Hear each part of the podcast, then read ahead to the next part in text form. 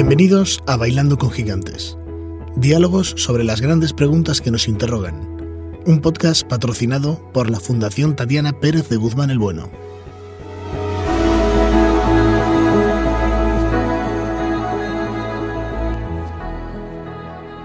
Juan y de Ignacio, sino hacer una breve, brevísima presentación de ellos dos.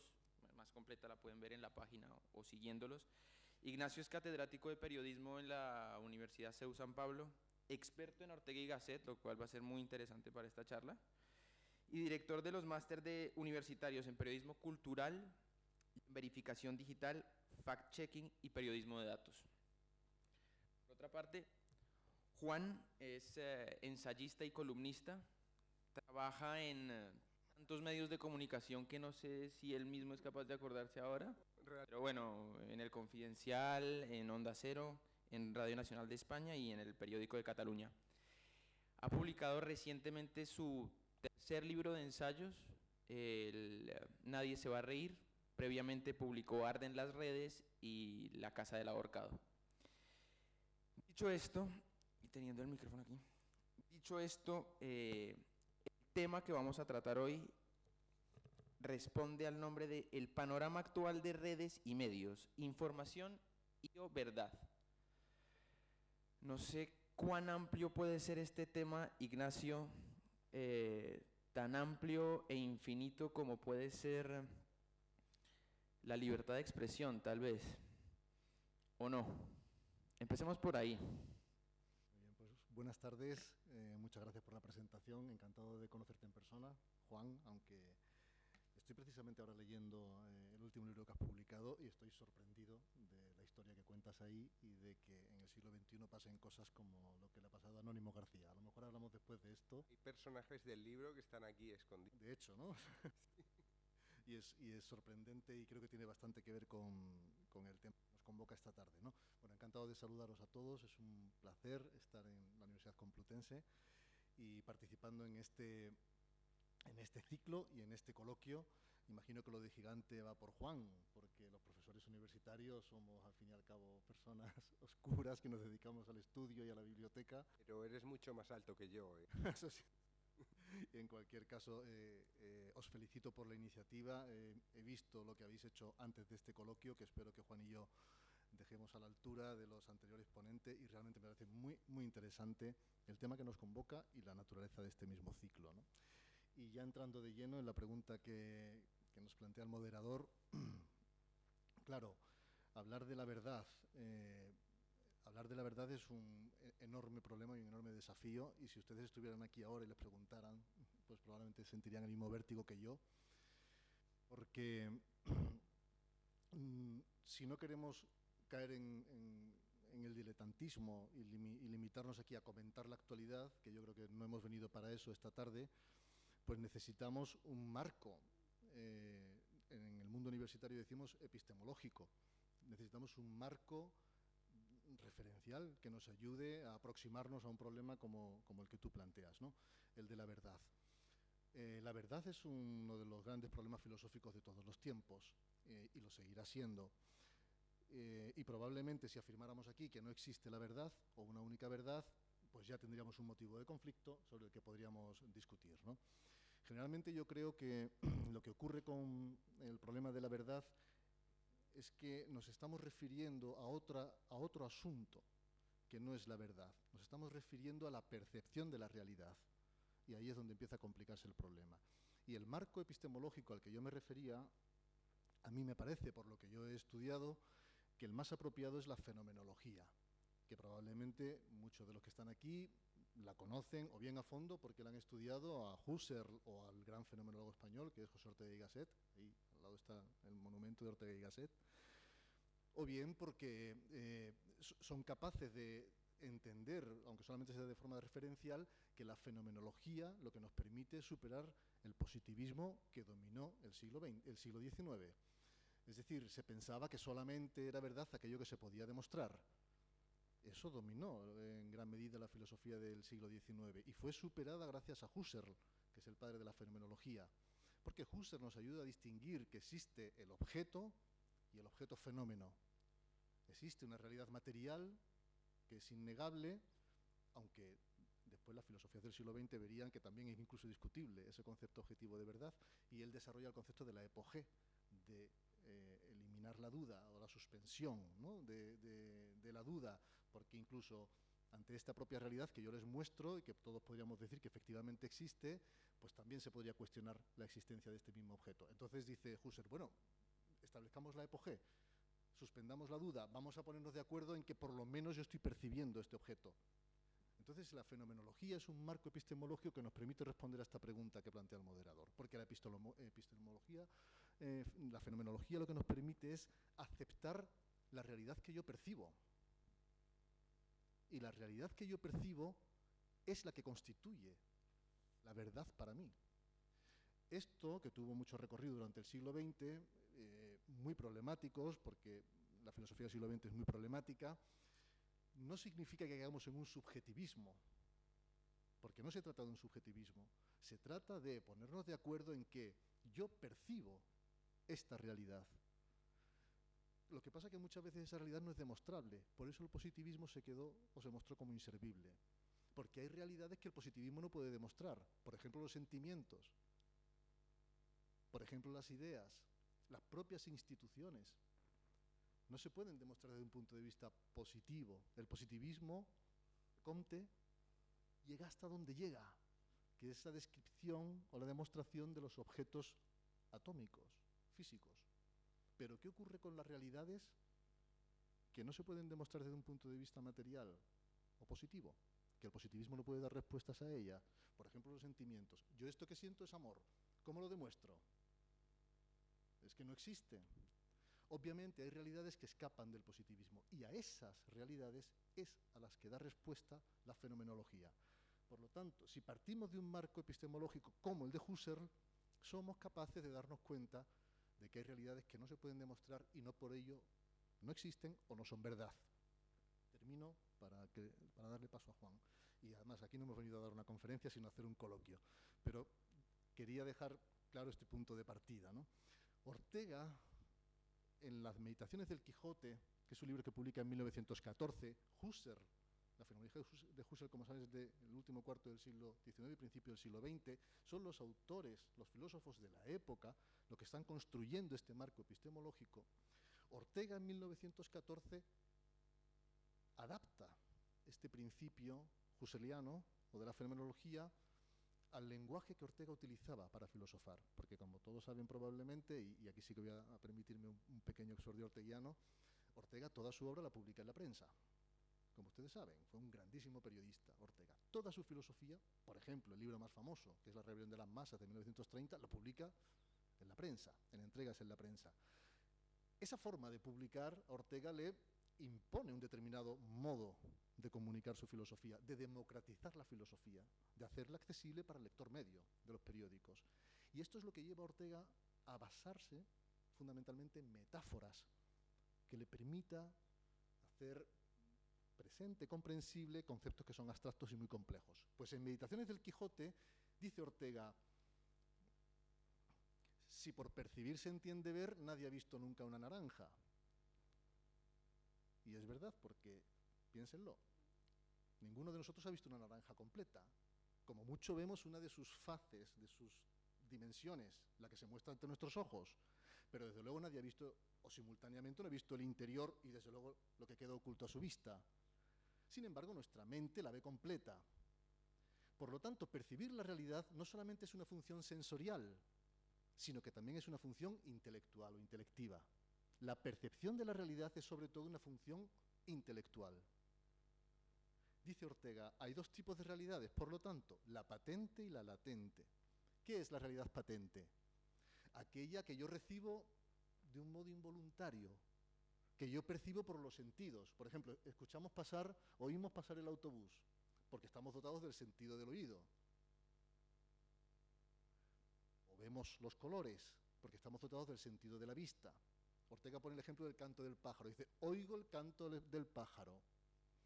Y dice a continuación, oigo el canto lejano del pájaro. Dice, ojo, la cualidad de lejano no está en el canto del pájaro. Yo se la atribuyo. Es lejano respecto a mí. Por lo tanto, junto a la realidad patente, lo que percibo involuntariamente por los sentidos que me comunican con el mundo exterior, existe una realidad latente. ¿Cuál es la realidad latente?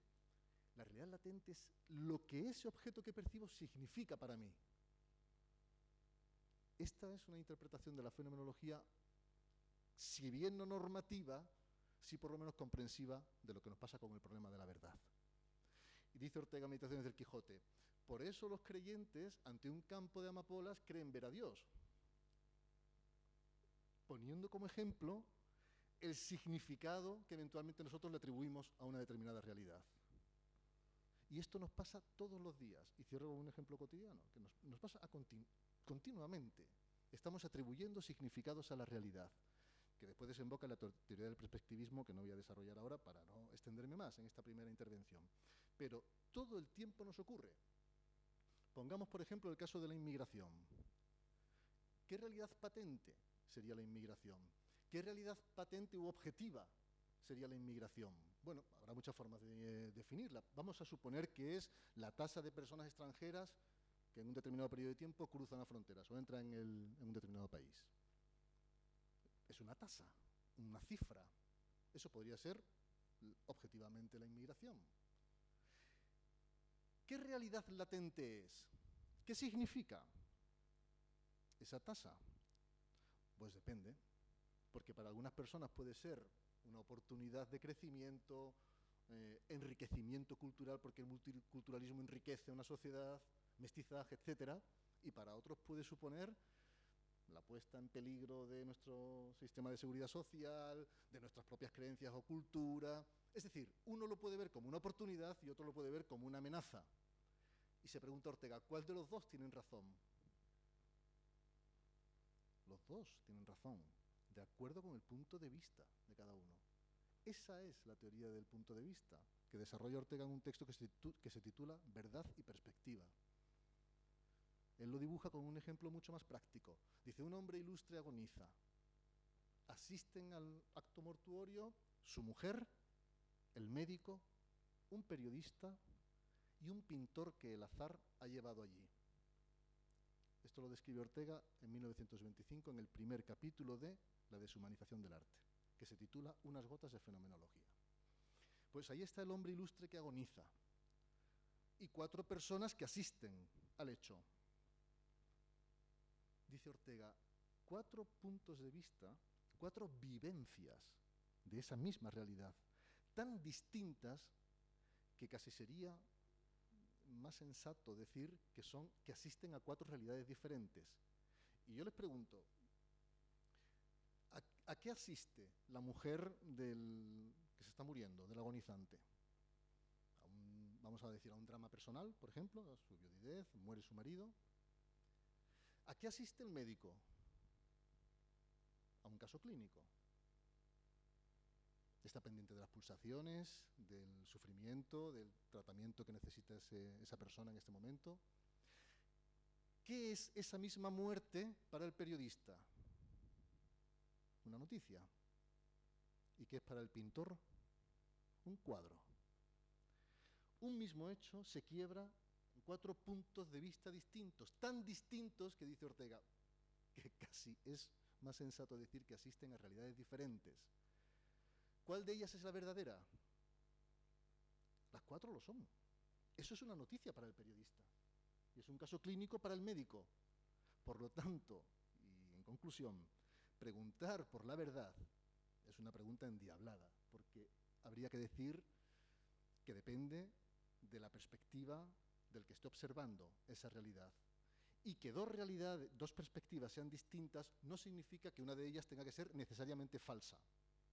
Las dos pueden ser verdaderas, no son las cuatro, o las múltiples, pueden ser verdaderas, cada una congruente con el punto de vista del observador. ¿no? Sobre la mentira, imagino que hablaremos después, que esto es, es diferente. Bueno, Juan, no sé cómo podemos seguir en este caso en cuanto a el impacto de la verdad en un mundo como el de ahora, de las redes sociales, donde ni siquiera encontramos un punto base eh, desde el cual partir unas reglas de juego a partir de las cuales desarrollar un discurso. Y sobre todo un interés. la investigación de la filosofía es muy interesante respecto a la verdad, la epistemología, pero está desarrollada por gente a la que le importa la verdad. Los filósofos son gente eh, extraña a la que le importa la verdad, pero esto no es lo común, claro. Lo común es que a la gente no le importe la verdad. Lo común es que a la gente le importe la versión, eh, la utilización de una información X o de una opinión X para crear una especie de muralla defensiva en torno a lo que yo soy, con lo que yo me identifico y cómo yo digo que es el mundo y cuál es la carencia que yo denuncio que hay en el mundo. ¿no? a mí me interesa mucho el tema de la verdad desde el punto de vista de la filosofía, pero lo que me encuentro en el trabajo pedestre del periodismo es que eso de la verdad es un asunto de filósofos, porque hace dos días estuvo aquí Isabel Díaz Ayuso y, una chica llamada Elisa, y lo que pasó aquí tiene una verdad, seguramente, pero a nadie le ha importado cuál es esa, o sea, la, gente que asistió a aquella polémica, ¿no? No estaba interesada por saber qué había pasado. Gente que recibía una noticia, un titular que le, que le empujaba a enterarse de qué había pasado aquí, no quería saber qué había pasado aquí, porque qué había pasado aquí era irrelevante del todo cuando lo que tú podías hacer era utilizar ese material que te estaba dando la realidad para seguir construyendo eh, aquello que tú tengas interés en construir, ¿no? Por eso, claro, eso que decía Ortega de las cuatro, los cuatro profesionales, las cuatro ópticas que están mirando al hombre agonizante, la mujer, eh, eh, o sea, la, esposa que llora, el médico que ve un caso clínico, el, periodista que cuenta la noticia, al final es una cosa muy del siglo XX, porque en el siglo XXI yo creo que lo que hemos tenido ya tiempo de ver y de entender es que ni siquiera es un asunto profesional, es un asunto de construcción de la identidad. Entonces, aquello que ocurre, ocurre en la medida en que eh, puede ser utilizado para seguir construyendo el mito alrededor del cual nos identificamos. Y esto pasa continuamente, es, es, es una cuestión que no tiene mm, discusión en cuanto al mecanismo, porque lo hacen los que te caen bien y los que te caen mal, ¿no? Y, siempre lo delatas como falsedad en, los que te caen mal. Ha sido necesario que aquella e, epistemología de principios del siglo XX, ¿no? Sobre todo después de, de, que se fuera todo a la mierda con Heidegger, su apoyo al Tercer Reich, ¿no? cuando cae eh, todo un sistema filosófico por, por el descrédito que se produce, al ver que todo eso no ha evitado el, Tercer Reich y pasamos a la posmodernidad absoluta, ¿no? a los Foucault, etcétera, a las, a las interpretaciones, o sea, la verdad como, un, como una mera construcción eh, eh, dialéctica en la que se, se, discute ¿no? y, se, y, se, mantiene solamente en el tiempo, pues después de eso, toda esa maquinaria filosófica de descrédito de la verdad, el nido de la posverdad, el nido del, del, del, relativismo del hecho, ya no del relativismo moral, sino el, bueno, la, historia no es como te la han contado, eh, la sociedad no es como te la han contado, la filosofía no es como te la han contado, y, y, aquí traigo yo una forma nueva de construir con datos dispersos de todo esto un nuevo cuento para justificar X. Partir de ahí, y ya estamos en el futuro de eso, a veces se habla de esto como esto es lo que va a pasar. No, no, estamos en el futuro de aquello. Estamos moviéndonos ya en una tierra que es el relativismo más absoluto, que significa nada más que la utilización eh, partidista de cualquier hecho para construir cualquier relato falso, siempre falso. Falso en el sentido de la verdad epistemológica que podría decir Ortega. Em, a partir de ese momento, estamos en ese momento, a mí me interesa mucho ver cómo las verdades se construyen, cómo la única manera de contrarrestar esos relatos que se construyen es encontrarle las incongruencias internas. Es decir, mm, todo esto me suena muy bien, pero no puedes aplicar sistemáticamente eso que estás lanzando para contarme esto a una realidad que no te interesa. Y este es el problema, bueno, o sea, este, esta es la consecuencia finalmente de estar en, viviendo eh, con los pies en, un mundo relativista. Un mundo de la verdad no es que no se pueda encontrar, como podían creer los filósofos que estaban intentando decantarla y, ver dónde estaba con un gran interés por la verdad, sino que estamos en otro sitio donde la verdad no importa. La verdad no importa se ve cuando algo tan ridículo como el tierraplanismo se convierte en algo potencialmente amenazante para una sociedad. Porque sabes que los tierraplanistas son antivacunas, sabes que creen en otras teorías de la conspiración, sabes que pueden llegar a montar una especie de escrache en el, Capitolio de los Estados Unidos porque no creen en el resultado electoral. Cuando la eh, mentira manifiesta, convertida en verdad dentro de un sistema minoritario conspiranoico, se convierte en una amenaza para la convivencia. ¿no? Y estamos en ese punto, estamos en un punto donde o sea, la amenaza para nosotros ahora mismo es lo que hace 20 años nos podía parecer ridículo. Eso a mí me parece un salto eh, realmente cualitativo en la forma en la que una sociedad democrática tiene que andar buscando la verdad. Porque para una sociedad democrática, eh, eh, eh, la verdad podría ser una especie de consenso de sentido común, siempre sesgado, siempre recortado, pero en el que más o menos podíamos entender que hasta aquí llegaba lo que era congruente, lo que era razonable. Y hemos pasado esa frontera. Hoy día cuando se habla de las amenazas, eh, por ejemplo, de la extrema derecha estadounidense o bolsonariana o lo que sea, da igual las pruebas que tú pongas encima de la mesa, da igual la verdad, manifiesta la evidencia, lo matemático, porque hay gente que sigue creyendo que la Tierra es plana. Y lo interesante de la Tierra plana es que cuando tú preguntas a esas personas, oye, ¿por qué intentan ocultarnos que la Tierra es plana? O sea, ¿qué, interés tienen en que no sepamos que es plana? Te dicen, no podemos entenderlo. O sea, esto es tan... Hay tal conspiración detrás, hay tal confabulación detrás, que no es necesario entender por qué quieren que creamos que es plana. ¿no? Y ahí es donde estamos ahora. O sea, estamos en un momento en el que mmm, todo ese debate epistemológico sobre la verdad, sobre lo razonable, sobre el límite racional de, la, del conocimiento, de la investigación sobre el mundo, ha caído en descrédito porque mucha gente no está interesada por lo que es verdad. No tiene interés.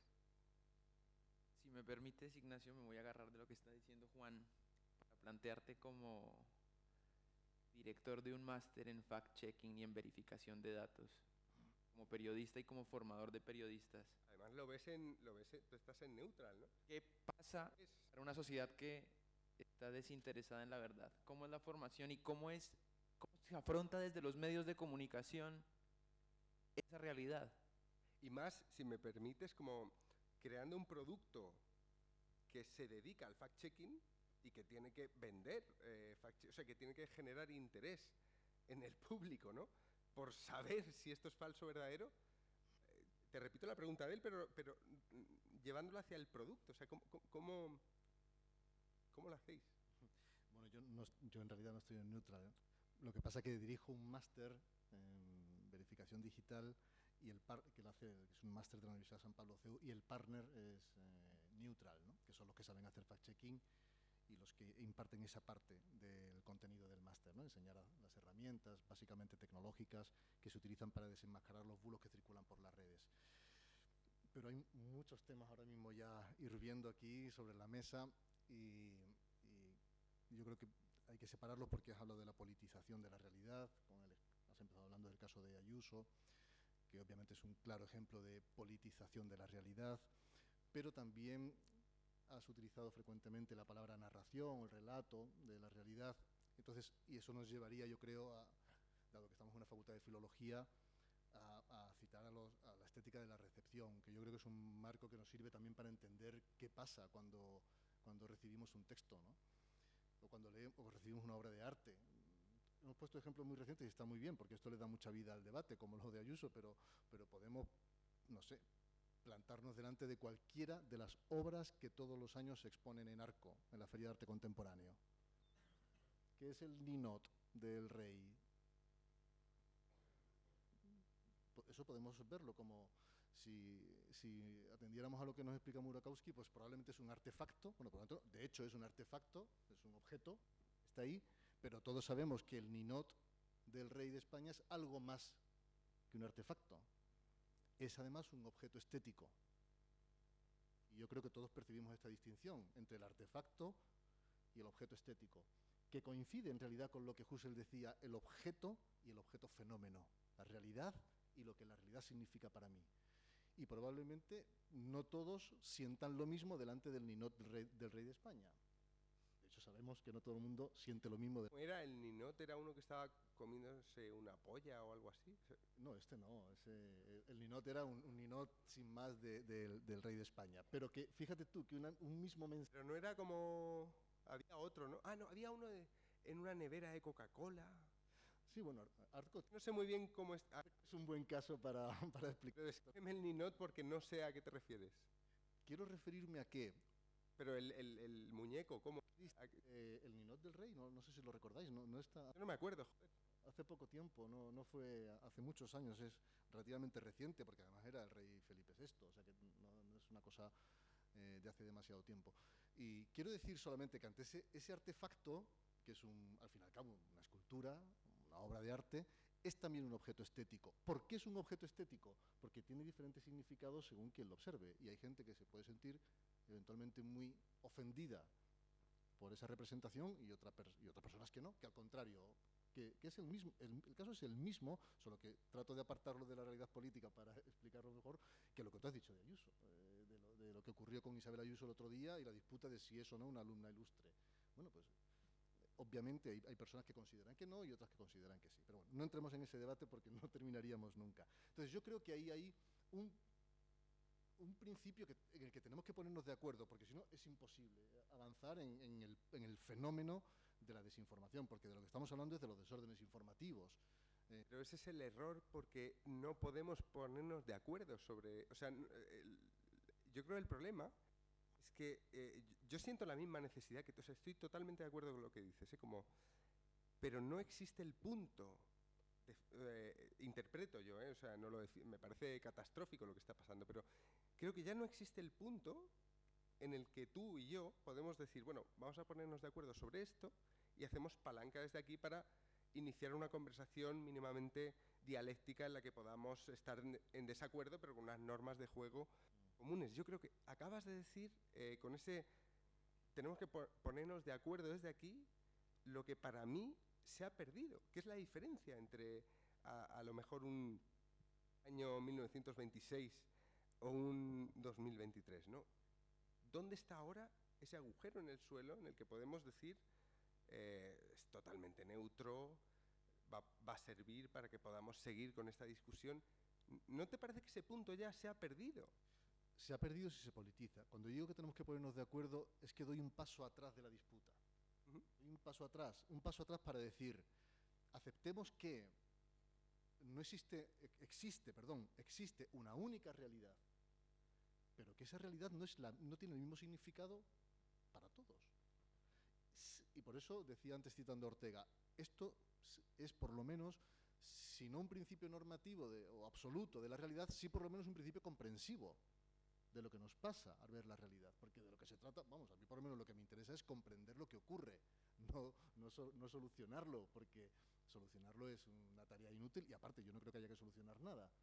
Creo que las cosas pueden mejorar y tenemos la obligación, yo creo, al menos el que se sienta como un intelectual impelido a, a, tratar de explicar los fenómenos que ocurren. Yo estoy en esto, en intentar explicar los desórdenes informativos y por eso hacemos investigación. Eh, en, en mi campo particular sobre fenómenos como el discurso del odio, los linchamientos, la cancelación o, o, las fake news los diferentes tipos de fake news que existen. Tratamos de describir un fenómeno que preexiste a nuestra voluntad de entenderlo. Mm. Está ahí. Y tratamos de describirlo no para solucionar nada, sino sencillamente para pro proponer eh, caminos de comprensión de ese fenómeno y que en la medida en que lo comprendamos, pues aprendamos a convivir con ello, nada más. Pero yo no, no tengo ninguna ansia de, solucionar nada más allá de, describirlo. Cuando todo se... Por eso digo que doy un paso antes. A lo mejor es verdad que mm, quizás para la, la sociedad civil, pues los académicos estamos en marcos teóricos y a ellos les resultan inservibles, pero si consiguiéramos explicarlo bien, los académicos, tal vez conseguiríamos dar respuesta a por qué ocurren fenómenos como los que estamos hablando esta tarde y que son tan problemáticos como el de la desinformación. Pues ocurren estos fenómenos de la desinformación, entre otras cosas porque ha cambiado el paradigma de la comunicación. Mm, y cuando se intenta relativizar la existencia de las fake news o el impacto social que tienen, probablemente el que afirma esto, que lo he escuchado un montón de veces, que las fake news no existen, que siempre han existido, siempre ha habido bulos, esto lo dice alguien que no ha estudiado el fenómeno y no lo conoce, o que habla de oídas, o que es un diletantista, pero luego no se ha sentado a profundizar en la naturaleza de este fenómeno. Las fake news no son los bulos tradicionales o las mentiras que siempre han existido. Es un, es un fenómeno comunicativo de una naturaleza completamente distinta, entre otras cosas porque nunca antes de nuestro tiempo ha habido un marco comunicativo, un paradigma de comunicación como el que existe ahora. Nunca existe. Eso es la constatación de que a la gente le importa un carajo lo que sea verdad. Eh, o sea, yo no creo, Juan, yo no creo que a la gente importe un carajo lo que es la verdad. Solo que les importa un carajo. Yo creo que hay muchas personas a las que nos importa eh, entender las cosas y, tratar de acercarnos ¿no? a una verdad comprensiva. Creo que hay muchas personas en esto. Y después es verdad que hay mucha gente que hace mucho ruido, que tiene altavoces. Yo creo que lo que pasa ¿verdad? Muchas gracias. Dos, muy bien. Yo creo que lo que se llama posverdad es la versión más democrática y ciertamente democrática de la mentira. O sea, nunca ha habido, hasta las redes sociales, mm, ¿por qué empieza a hablarse de censura? Ah, la censura estaba como de... Eh, estaba superada la censura, ¿no? Es verdad que nos llegaban historias de los americanos, de la corrección política, de, eh, historias que nos parecían eh, ridículas, ¿no? De, Estados Unidos, ¿no? De, la han despedido por decir no sé qué palabra. Y, aquí en los años 90 yo recuerdo que estas noticias casi se daban en el informal, o sea, como noticias estrambóticas, ¿no? Y nos reíamos mucho, ¿no? Pero pasa algo en 2008, eh, que no solo es la crisis económica, que, empieza como a hacernos mucho más familiar ese ambiente de tensión cultural, ¿no? Y yo creo que lo que pasa ahí es que nos dan, claro, esto lo dice Ana Arendt, todas las tecnologías disruptivas nuevas, ella habla de la bomba atómica, ¿no? Eh, ponen a la especie humana ante un desafío que nos esperaban cuando se creó la tecnología. O sea, la tecnología se crea para una cosa y luego acaba sirviendo para otra y acaba produciendo un, efecto totalmente eh, imprevisto. El ejemplo del correo electrónico es el más divertido. A mí me encanta citarlo porque es maravilloso y, es ciertamente muy fácil de comprender porque em, las cartas, la, correspondencia postal, quitaba mucho tiempo a los humanos, ¿no? O sea, era como, tienes que escribir la carta, meterla en el sobre, no tengo el sello, tengo que ir al estanco, compro el sello, la mando, la tiene que llevar el camión, la recibe, y pasaban, no sé, 10 días en un mensaje que con el correo electrónico es instantáneo. Te mando el correo, me responde. Vienes a esto de los labios pintados. Sí, sí, yo también, hostia, nos han puesto estas fotos, qué raro. y venimos, ¿no? Inmediatamente y ya está.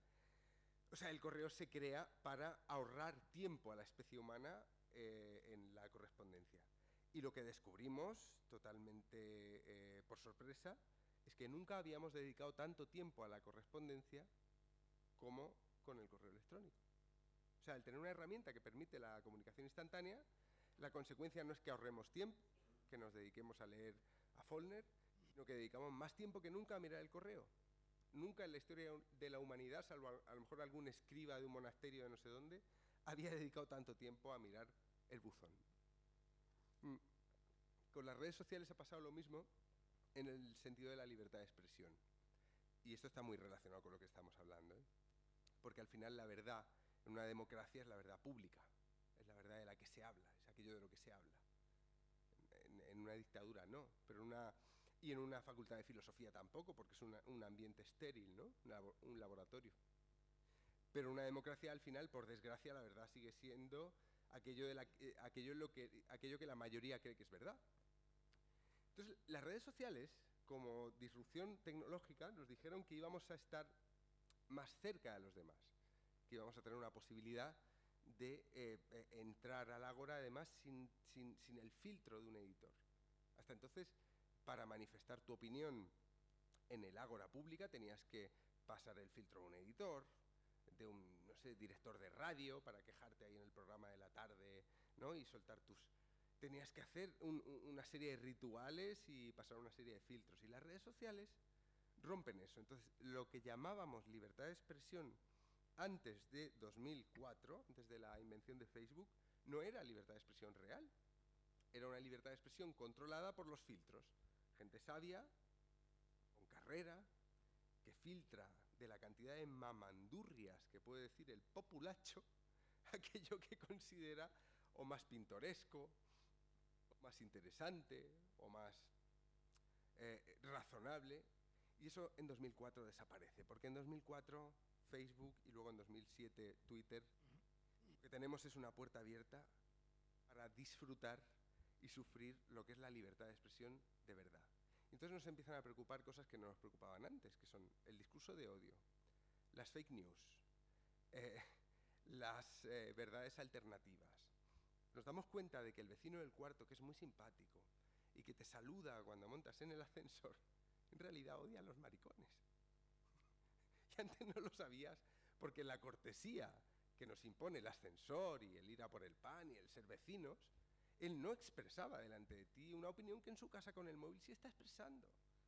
Y quien dice odia a los maricones dice lo que sea, ¿no? O sea, todo ese, radicalismo real del individuo que está desinformado, al que le importa muy poco la verdad, que está lleno de prejuicios y que alrededor de esos prejuicios no solo construye su visión del mundo, sino que crea sus relaciones, nos explota en la cara con las redes sociales. Entonces, a partir del momento en que hay redes sociales, yo me moría de risa cuando decían que Trump había ganado por los bots rusos.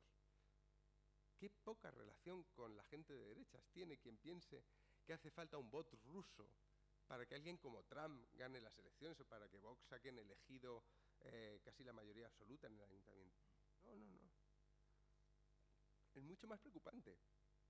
Es la verdad siempre ha estado controlada por los medios de comunicación.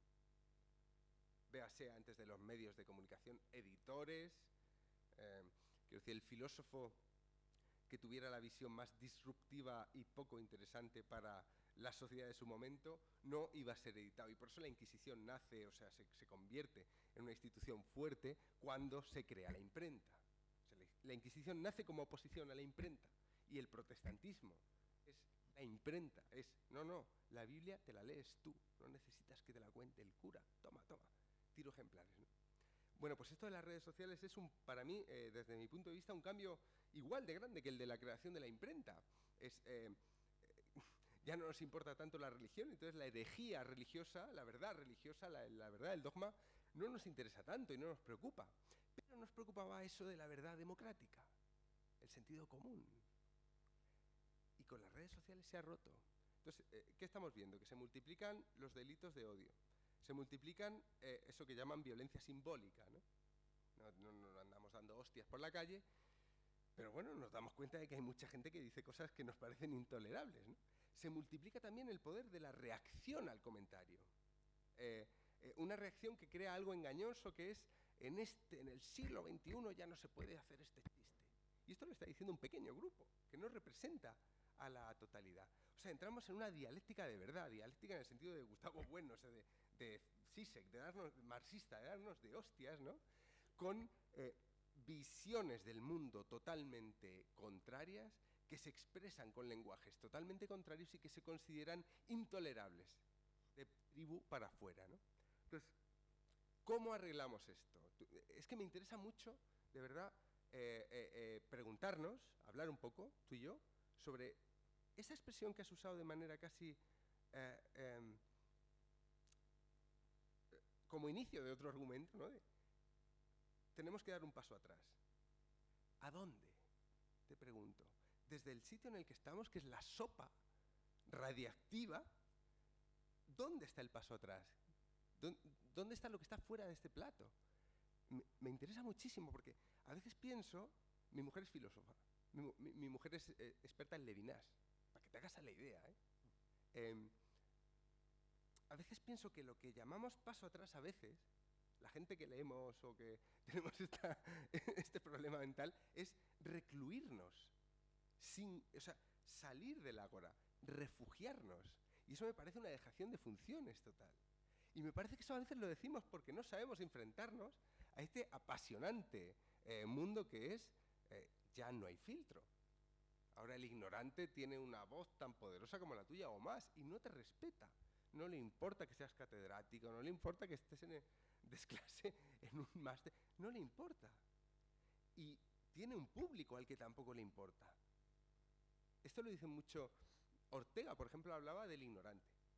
En la rebelión de las masas, Ortega dice que el ignorante, cuando está solo, tiene eh, devoción por el saber. O sea, eh, cuando llega el catedrático, al ignorante le dice algo y, el ignorante sabe que el catedrático se ha estudiado y, le respeta. Pero cuando está disuelto en la masa, ya no, no. Ahora el individuo es masa, porque tiene un teléfono móvil. ya no hay distinción. Entonces, ahora, ¿dónde está el paso atrás? Bueno, la expresión paso atrás viene a, lo que quiero decir con ella solamente es tomar un poco de distancia respecto al calor del fenómeno, a propósito de lo de Ayuso que tú pusiste, del fenómeno candente para tratar de objetivarlo, dar un paso atrás para intentar verlo en su conjunto, tratar de comprender por qué se producen estos fenómenos, no para negarlos, no para mm, o, recluirnos, ¿no? Como tú dices, porque de hecho yo creo que tenemos la obligación de ocupar espacios, entre otras cosas, porque si las voces moderadas no ocupan los espacios, moderadas y reflexivas, no ocupan los espacios, dejamos todo el espacio disponible para el, el radical o el que está polarizado, ¿no?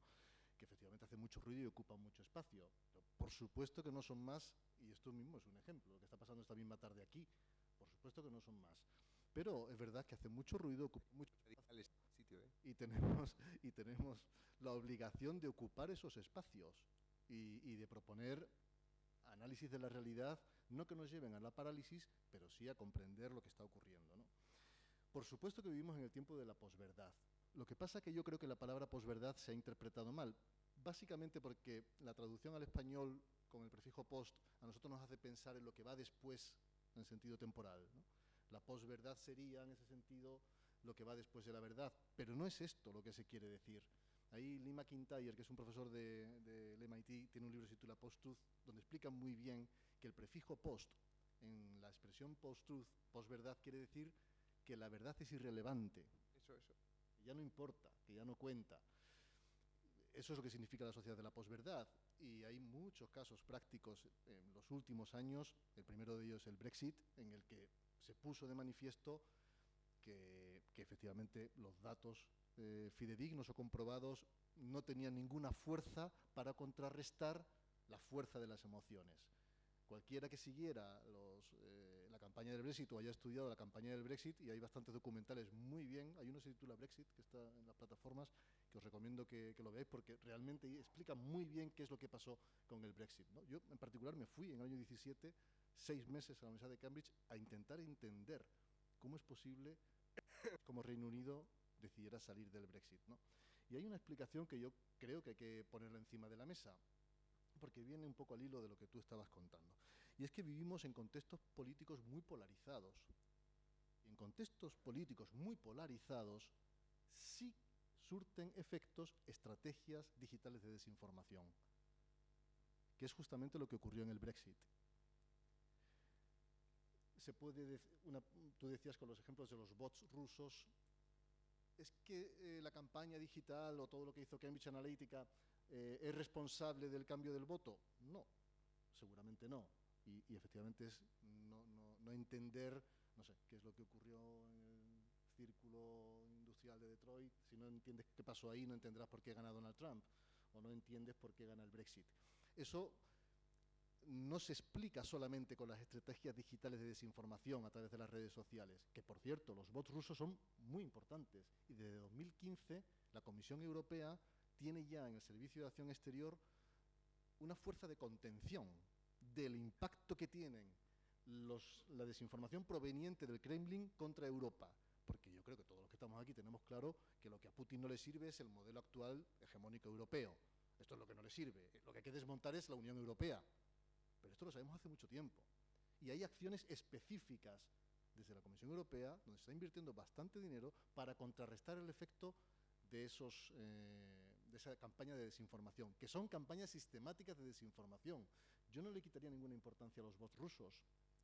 Los bots rusos significan que es imposible que al final del día tú no recibas alguna fake news en tus redes sociales. Bueno, si no tienes teléfono móvil seguramente sí, que entiendo que todos estamos conectados de un modo o de otro, siempre te va a llegar alguna fake news, porque ya sabéis cómo funcionan estas redes de bots, que multiplican ad infinitum un mensaje creado en una web anónima y que es inrastreable. Y estos bots se multiplican por miles al segundo. Ya hay software que permiten identificar lo que es un bot, que el comportamiento de esa cuenta, de Twitter por ejemplo, no, es imposible que sea humano por la cantidad de tweets que, retuitea eh, en una hora. Se sabe identificar esas cuentas, hay acciones para intentar contrarrestar el efecto, pero es verdad que los bots están funcionando. Y yo no le quitaría importancia, porque el Kremlin nos lleva 20 años de ventaja. 20 años de ventaja. 30 años de ventaja. Bueno, en la, en la, época digital 80 no, en la época digital 20. Pero en la época de inventar noticias... Por supuesto. Y, y, la KGB era la hostia. Bueno, ahí, sí, no, bueno, bueno, en fin, podríamos irnos, por supuesto, a hacer la historia de la... Que hay, que hay una de la propaganda, podríamos... De construcción. De propaganda. Pero en el mundo digital nos lleva 20 años de ventaja. Sí. Y nosotros hemos ido a, a dar respuestas a fenómenos que ya estaban ocurriendo. ¿Cuánta el Kremlin identifica, perdona, perdón, perdón. el Kremlin identifica en aquellos contextos políticos, en aquellos países que les interesa colonizar, si me permiten la expresión, cuál es el, lo que ellos llaman semillas de desestabilización. ¿Cuál es en cada lugar esa semilla que tiene la, el potencial de desestabilizar un contexto político determinado? Por ejemplo, Trump en Estados Unidos. Por ejemplo, el Brexit el UKIP y todos los partidos que hicieron una campaña basada en mentiras para convencer al Brexit. Pero es que en los países latinoamericanos la presencia de bots rusos que están inundando las redes es indescriptible.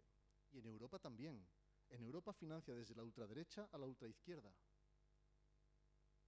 Y lo hace porque sabe que ciertos partidos en ciertos países son semillas de desestabilización.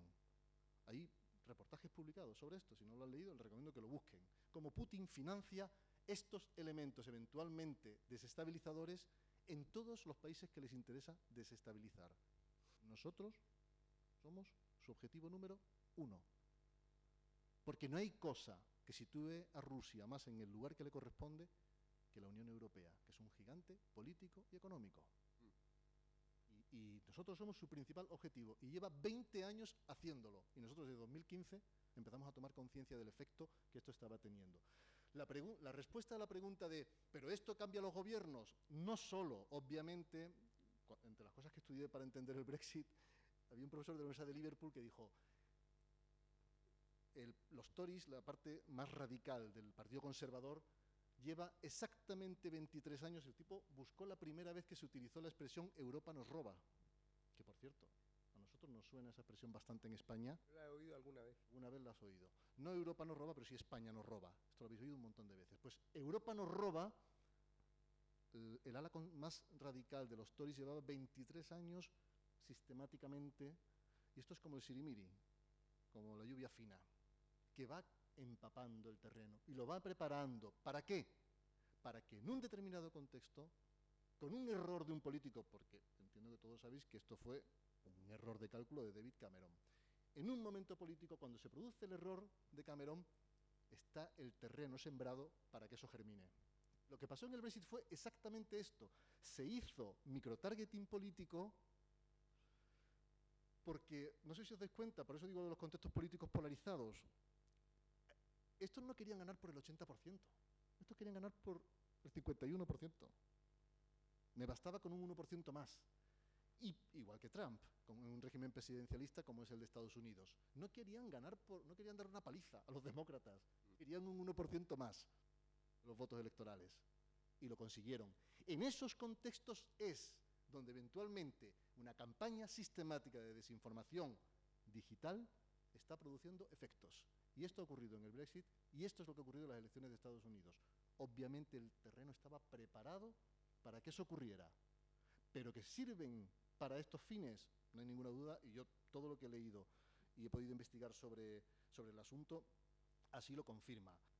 Es verdad, como dice Juan, ahí te doy la razón y creo que nos podemos poner de acuerdo en que lo que ha ocurrido con el cambio de paradigma, al decir cambio de paradigma, entendemos que nos referimos al cambio de paradigma analógico del siglo XX al cambio de paradigma digital o post-internet, ¿no? que tú lo describes con la, en fin, la, hegemonía de las redes sociales eh, y, y, la visibilización que se ha producido sobre ciertos mensajes que obviamente siempre estuvieron ahí, porque en el parque tomando cervezas la gente decía las mismas cosas. Lo que...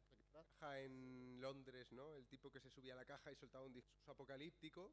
Le afectaba a tres. Ha contextualizado como que no te lo tenías que tomar muy en serio porque estaba encima de la caja. no ves la caja. Tu propio ejemplo, Juan, de los terraplanistas, ¿es que es, que es un fenómeno actual? Por supuesto que no. no. Siempre ha habido gente. Lo que pasa que esto lo explica muy bien mi, mi, buen amigo Carlos Elías, un catedrático de la Carlos III de periodismo, que dice, el problema de las redes sociales es que hay un terraplanista, supongamos, ¿no? En Tenerife, hay otro en Madrid, hay otro en Göteborg y otro que está en Canadá. Y las redes sociales han permitido que se conecten entre ellos. Claro, igual que ha permitido que se conecten los astrofísicos de verdad. Bien, por eso no todos... En el pecado llevan la penitencia. Claro, pero el de pronto se han hecho visibles los terraplanistas y, y, nos llevamos la mano a la cabeza pensando, ¿pero qué está pasando? ¿Cómo es posible que la gente crea que la Tierra... Pero mira, sin los terraplanistas... No está pasando nada, lo que está pasando es que de pronto se han conectado y se han hecho visibles porque esto ha roto o ha terminado con lo que se llamaba, en el paradigma analógico, la mediación social. ¿Qué es la mediación social? El rol que tenían los medios de comunicación. Claro, pero hay otra cosa más.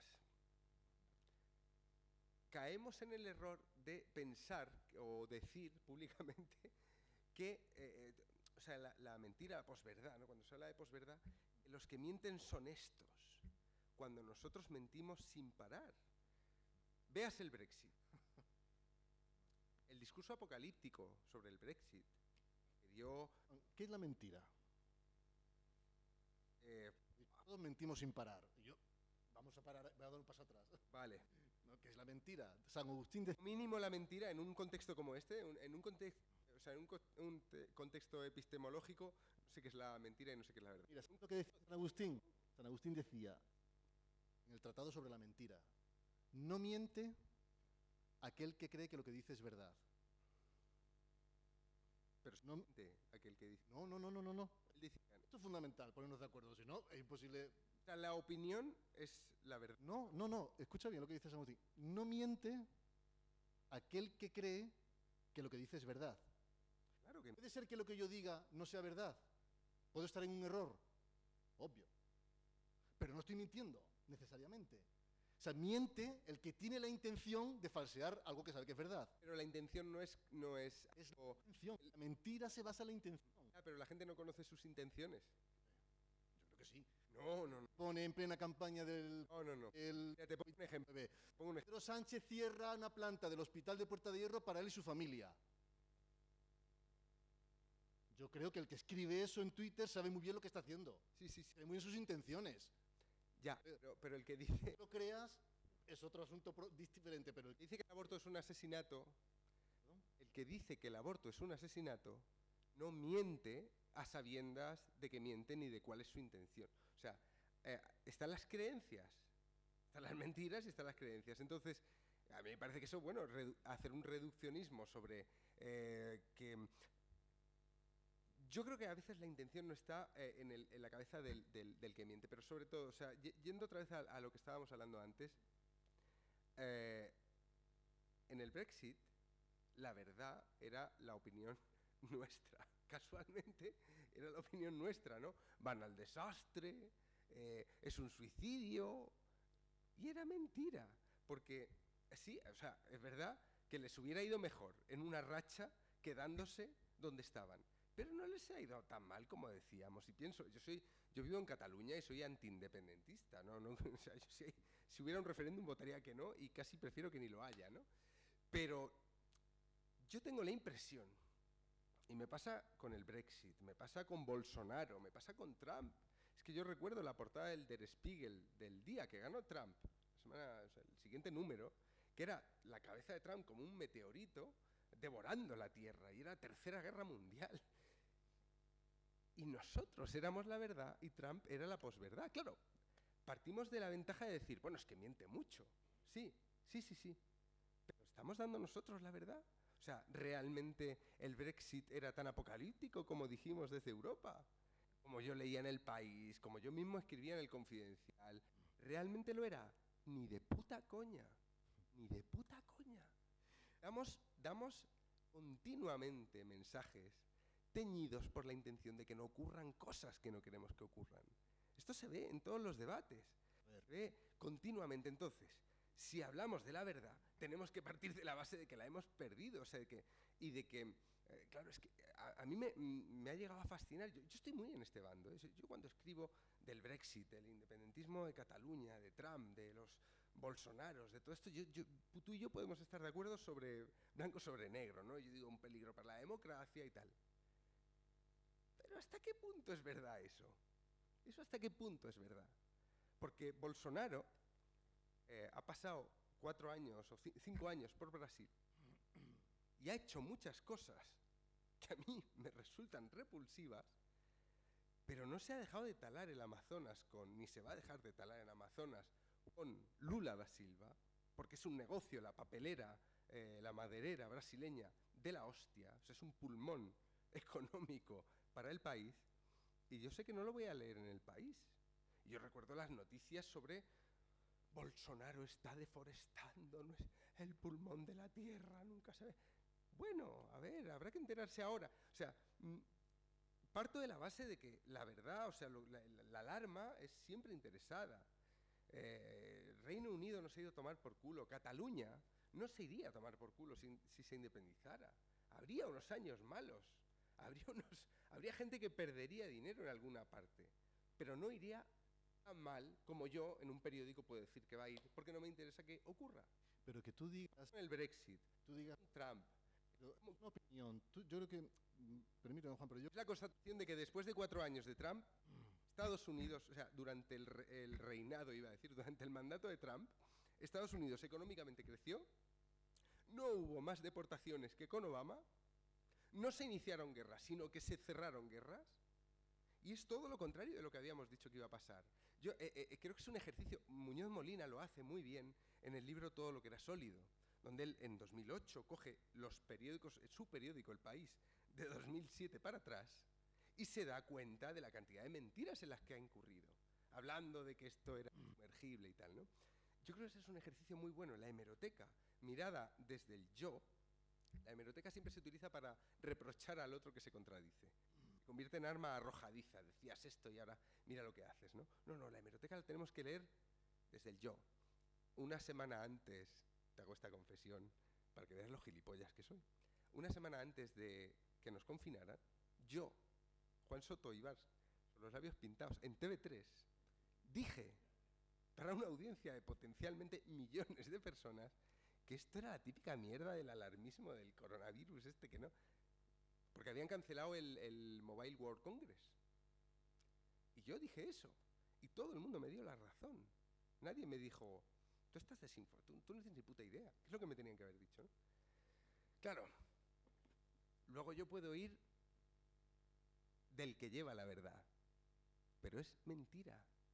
¿Cuántas? O sea, coge tu propia venoteca, cosas que tú has escrito, no solo en cosas públicas, WhatsApps con tus amigos, gana, eh, no sé, Vox sube, eh, Podemos sube, lo que sea sube, lo que a ti te asustes sube. ¿Cuántas cosas has creído que iban a pasar? Son publicables y eran manifiestas falsedades alarmistas. Entonces, desde ese punto de vista, yo he leído el Apocalipsis varias veces en la prensa, antes de ganar Trump, antes del Brexit, antes de Bolsonaro, antes de Giorgia Meloni. Y luego llega el fascista y resulta que apoya a la OTAN.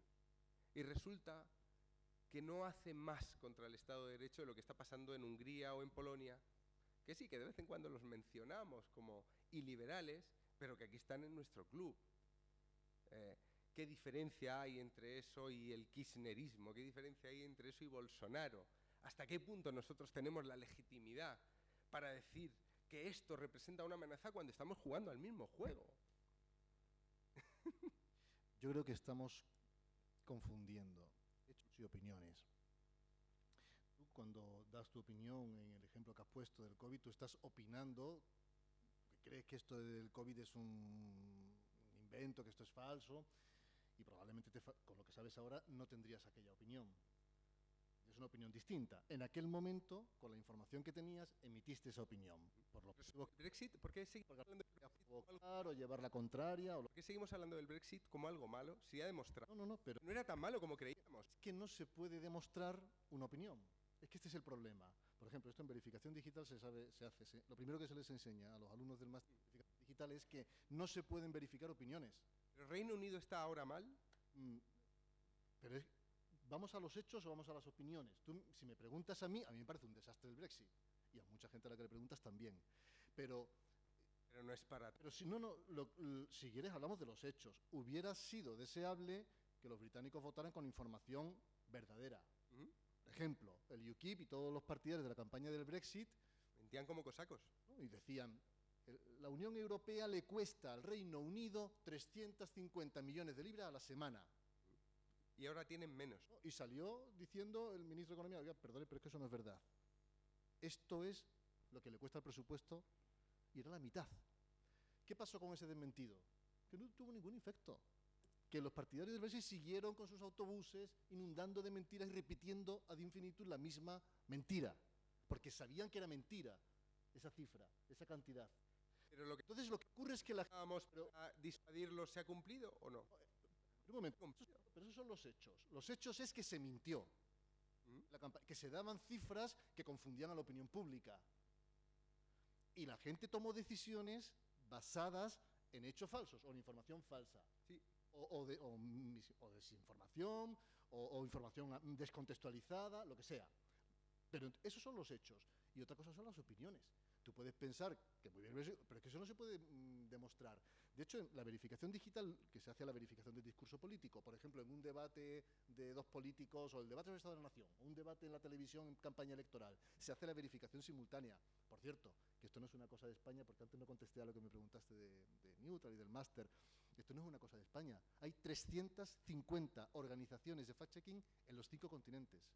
Y en los países serios lo tienen dentro de los medios de comunicación. El, el New Yorker, por ejemplo, lo tiene dentro, que es lo que debe... Un país, se- España es un país depa- también lo tiene- y también lo tiene dentro. Claro, claro. Ya serás. TV, la agencia F, Sí. Antena 3, San France Press, que también tenemos dentro. Y después están los servicios específicos de fact-checking. Que esto es una cosa que no nace en España, sino que aquí llega cuatro años después de que se fundaran. Si cogen el News Reporters Lab, ahí tienen todo el inventario de servicios de fact-checking activos en todo el mundo. Y hay más de 350. O sea que no es una cosa nuestra. Lo primero que se enseña a los periodistas que quieren orientar su carrera hacia ese nuevo perfil profesional, porque insisto que las fake news no son ni las bulos de toda la vida, ni es la verificación tradicional, diríamos, de toda la vida que hacen los periodistas, es otra cosa distinta, es una actividad diferente. Lo primero que se enseña, es lo que se debería enseñar a los niños, a distinguir hechos de opiniones. En un debate de dos políticos, en un, en un debate político en campaña electoral, se hace la verificación. ¿Y qué se hace en esa verificación?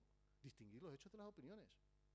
Si, si un político dice que le parece muy mal la reforma de la Puerta del Sol, eso no se puede verificar. Pero déjame hace- hacerte una pregunta. Perdón, pero Perdón. eh, no- Termina, termina Ignacio, perdón, No. tu argumento para entrar a las preguntas. Por porque ya se nos está acabando el tiempo y eso es un hecho. Sí, sí, es- entiendo, entiendo lo difícil que es moder- Sois unos pesados. moderarnos a Juan y a mí. Pero- Pero el ejemplo de la votación, Te quiero pensar. me gusta la reforma, eso no se puede verificar. Pero si dices que ha costado, mm, una cifra, mm, 100 y ha costado 50, eso sí se puede verificar. Entonces, se verifican los hechos. Y, y lo que tú dices mm, respecto a que eh, pensamos que estamos en la verdad porque el Brexit es malo, es que eso son opiniones. Es que eso no se puede ni verificar, ni puede estar de acuerdo o no. El Brexit se cumplió Los cifras sí. justo antes de pasar a, a- el Brexit eh, se votó sí porque una parte muy grande de la opinión pública quedó engañada por una serie de soflamas eh, identitarias nacionalistas no de sin ellos nos roban y tal Eh, indiscutiblemente pero pero si hubieran votado mayoritariamente no en base a unas amenazas apocalípticas que eran igualmente falsas o exageradas ¿No hubiera sido también el Brexit, el no Brexit, producto de la posverdad? ¿No podría haber gente mm, eh, de los Tories, estos conservadora pero seria, gente de Cambridge, ¿no? de- del Times, que dijeran se votó que no en base a una mentira. Es lo que yo planteo, que Se votó, sí, evidentemente se votó que sí en base a una mentira. Una serie de mentiras. se votó Brexit basándose en información falsa. Exacto. De hecho, el día que ganó el Brexit, ¿qué le preguntaron a Nigel Farage en el Parlamento Europeo? Le dijo, me parece que No tenía ni puta idea de lo que iba a pasar. le dijo, ustedes saben que han ganado basándose en mentiras. ¿Y sabéis cuál fue la respuesta de Nigel Farage? ¿Y ya qué más da? Claro. Eso dijo, ¿y ya qué más da? Pues es verdad, pero ¿qué, qué más da? Ya hemos ganado. Y eso fue lo que realmente ocurrió. Por cierto, ¿sabes cuál fue la pregunta más buscada en Google Reino Unido? El día 23 de junio. Me acuerdo, era bastante chula. Era algo como dónde comprar condones ahora. o- No. Te hubiera gustado. Escribí una columna. No, no, el 23 de junio de 2016, a la una de la tarde, tengo el pantallazo en Google Trends. La pregunta más buscada en Reino Unido fue: ¿qué es la Unión Europea? Y la segunda, ¿cuántos países componen la Unión Europea? Eso es lo que buscaron en Google los británicos cuando se publicó el resultado del referéndum.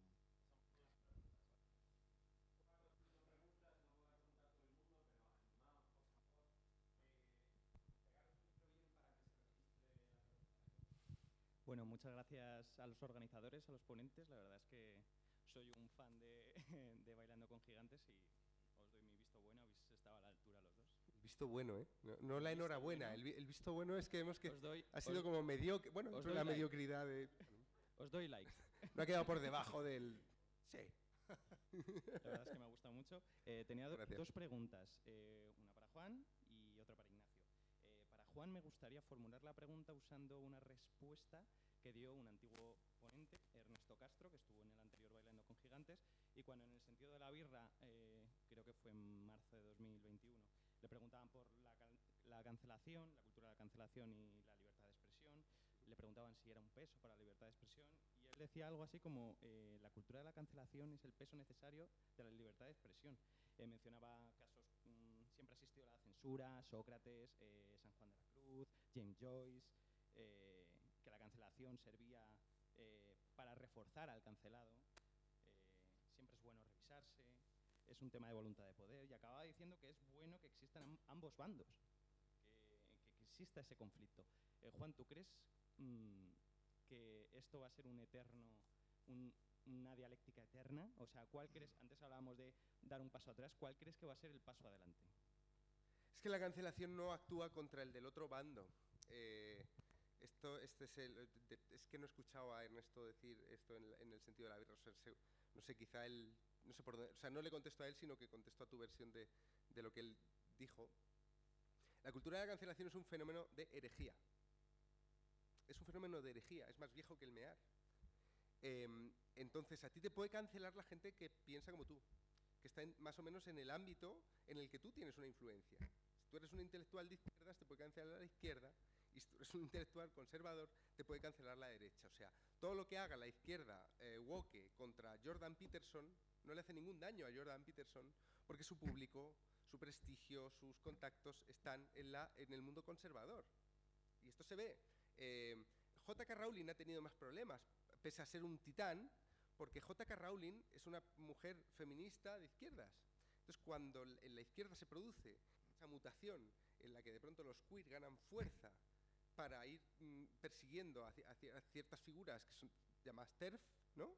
Ella sí que tiene un, problema. En España, a pequeña escala, le pasó a, Lidia Falcón, que lleva desde los años 60, desde que era ilegal en, el Partido Comunista, en Izquierda Unida, y es destituida. eh, el Partido Feminista es expulsado de, de la coalición Izquierda Unida por el tema este queer. O sea, ahí se ve muy bien cómo la cancelación no actúa eh, contra, o sea, em, Conguitos no fue cancelado. Hubo gente que se quejó de que Conguitos era racista, pero Conguitos no estaba jugando en una liga en la que se, en el que se pudiera cancelar. Por eso es fundamental, cuando se habla de cultura de la cancelación, pensar siempre en dónde está puesta la persona que puede ser víctima o no de eso que se llama cultura de la cancelación. Por ejemplo, el protagonista de mi libro último, Anónimo García, trabaja en Greenpeace, trabajaba en Greenpeace. Él se mete en un lío relacionado con una parodia que hacen de la, de, la manada, de, cómo se ha tratado en el amarillismo mediático el morbo en, en torno al caso de la manada, y la versión que se da en los medios casa muy bien con algo cancelable para la izquierda, digamos. Anónimo García, cuyos contactos están en la izquierda, cuyos eh, grupo de artistas más o menos se ha movido en esos parámetros 15M, Podemos, etcétera, y que trabaja en Greenpeace desde hace ocho años en campañas por la libertad de expresión y contra la ley Mordaza, es despedido de inmediato cuando le condenan. Ahí tienes un caso de cultura de la cancelación clásico. Cultura de la cancelación no significa que te hablen mal de ti en Twitter. En ese sentido yo sería un cancelado. No, yo no soy un cancelado, yo estoy aquí, a mí me la... O sea, cultura de la cancelación es que tú pierdas el trabajo, o que pierdas eh, un patrocinio, o que pierdas el modo de ganarte la vida. Y por eso eh, es muy importante que a veces sí que el, el facha al que le critican en Twitter dice que le están cancelando y es una exageración, eso es mentira.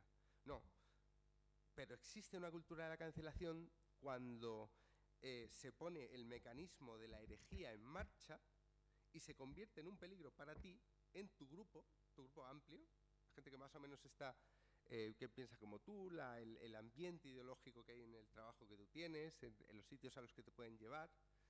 Cuando algo que tú digas genuinamente, una opinión tuya, un, un acto que tú hagas que no sea condenable de manera objetiva, pero sí dentro de esos parámetros de dogma, se puede convertir en tu expulsión.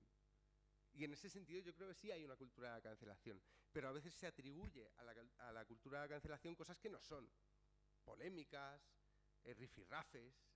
Eh, por eso yo creo eh, que Ernesto Castro experimentó la cultura de la cancelación, de hecho, en persona. Ernesto Castro fue denunciado por su hermana.